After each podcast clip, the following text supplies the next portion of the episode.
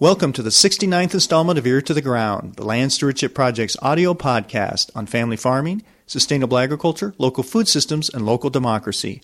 I'm Brian DeVore, editor of the Land Stewardship Letter. Bartels Lutheran Home in Waverly, Iowa is setting out to prove that food served in an institution does not always have to be a bland, tasteless product shipped in from hundreds or even thousands of miles away. The 200 bed facility provides retirement, nursing, assisted living, skilled, and Alzheimer's care in the midst of some of the richest farmland in the world. However, before 1999, next to none of the 600 meals served daily were sourced locally. This is particularly ironic considering that many of the residents are former farmers. During the past decade, Robin Gaines has worked to change that. Gaines, who is an assistant administrator and vice president for support services at Bartels, started out buying tomatoes and sweet corn from local farmers. Their local food efforts got a kickstart several years ago when the facility started working with Kamyar Enshayan at the University of Northern Iowa's Local Food Project. The project helped them figure out how to find farmers who could provide the quantity and quality of food they were looking for.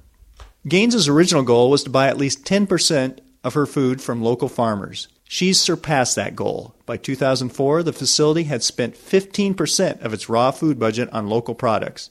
By 2008, the percentage was well over 25%. Almost all of that local food travels less than 25 miles to get to the facility's kitchen. Currently, Bartels buys a variety of fruits and vegetables, as well as beef and dairy products, from 17 different farms. It hasn't always been easy. Significant obstacles such as seasonality, transportation efficiencies, processing resources, and even food safety concerns have limited the facility's ability to increase its local food purchases even more. But Bartels remains committed to buying as much food from the community as possible. The kitchen is getting rave reviews from residents on the taste and quality of the food. In addition, the care facility's staff members feel good about the fact that they are supporting the local farm economy. Other healthcare facilities in the Midwest have approached Gaines about ways they can begin sourcing more of their food locally. I recently sat down with Robin Gaines as well as Bartels chef Tracy Wilson to discuss some of the challenges and rewards of serving locally produced foods in an institutional setting. Gaines started out talking about how even though locally sourced food can sometimes cost more, in the end it makes more economic sense for a facility like Bartels. We're in the habit now of buying it. We did look yeah. at it, and there's any way you compare because you can't. You're not comparing apples and apples. You know, homegrown and off the truck, they're not the same. They never will be. I mean, mm-hmm. You can compare tomato and tomato; they aren't the same. I don't care what they cost. Your money ahead to buy the local one that your residents are going to eat than to spend the money on the one that comes off the truck that you're going to throw out. Nobody is going to eat it. It's money in the garbage disposal, period. That's all it is. It's wasted money. Yeah. It sends your food costs up. So you might as well buy something that people are going to eat, whether you pay more for it or not. In the long run, it's less. Mm-hmm. And squash, you know, buying buying fresh squash that your your cooks have to you know, cut in two and bake as opposed to frozen squash. Yeah, that frozen squash is cheap. Again, you can't compare. Right. We, have, we haven't bro- uh, bought frozen squash for forever. Because we, we buy as much squash as we can yeah. in season, then they freeze it. Uh-huh. So we have it all winter long. Great. And yep. squash is a big seller in long term care because you have to meet vitamin A every other day, so that's a good yep. way to meet it. You don't want to serve your residents carrots every day. Mm-hmm. And really, the, the easiest thing for, for a facility or a school or whatever that wants to get started is to go to the to the uh, market. Yeah, farmers market. Because mm-hmm. your farmers are there, your producers are there, and visit and see what they have to offer, uh-huh. and then and then talk to them and see if they can, you know, you know, if you need. Like we need every time we do asparagus, we need 30 pounds of asparagus. You know, can you uh-huh. supply? Because some of them can't.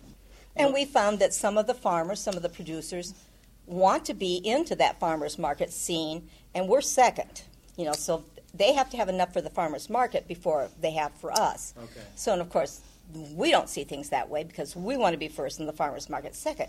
Well, that's that's where they want to be. I mean, that's that's the program they want to run. Yeah. So then we look for somebody who can supply both of us.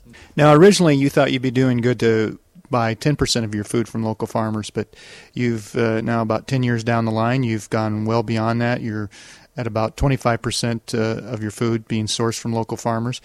What's um, prevented you from uh, getting even more of your food from local sources? What, what, have been some of the barriers that you've had to deal with uh, that have prevented you from maybe going beyond 30% or, or even higher? I guess the, the, the biggest thing, the biggest prevention last year, and what surprised me that we had grown from last year, was the fact that gas prices were so horribly high that we didn't think we were going to be able to have anybody.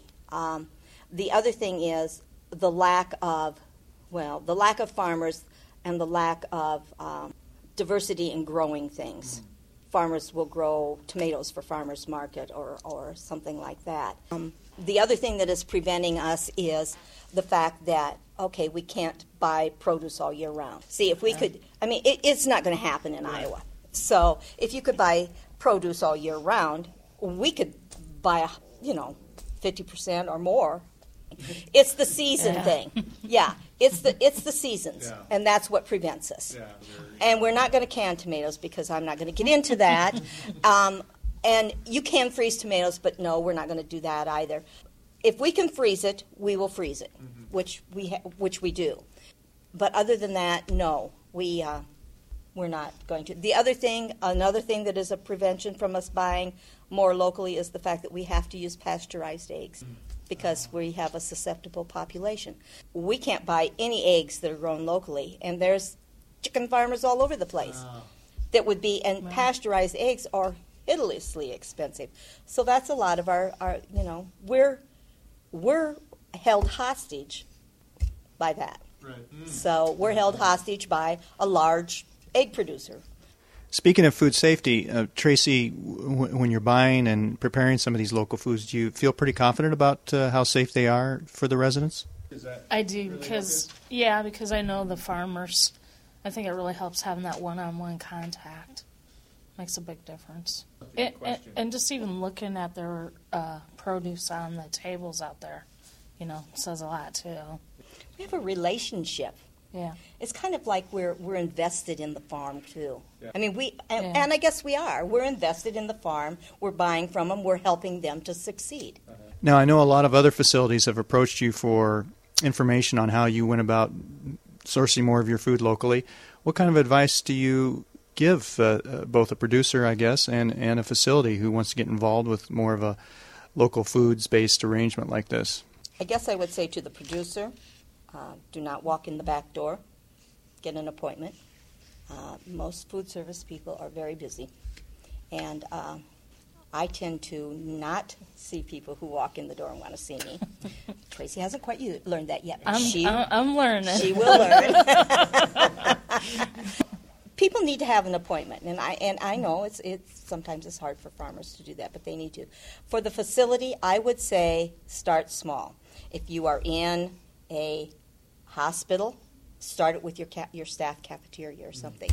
Uh, if you're in a nursing home or, or a retirement center, whatever, start with the lettuces early in the spring. Yeah. The fancy lettuces or the strawberries. Yeah. You know, those those things are easy to handle right. and they're quick. You know, and they're they here one them. day and they're gone the next day, and people love it. Yeah. Yeah. And it makes a really big splash. Start that way then maybe work on to the tomatoes and then maybe to the sweet corn. But don't go into it like, okay, this year we're going to buy all of our produce from June 1st through September 30th or whatever locally because it will kill you. Yeah. Yeah.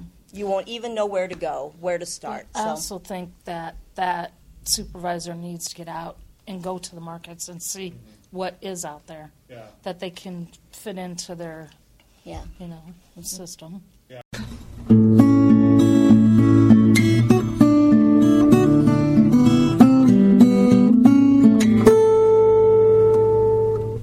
For more information on efforts to get locally produced foods in restaurants and institutions such as Bartels, check out the Northern Iowa Food and Farm Partnership at www.uni.edu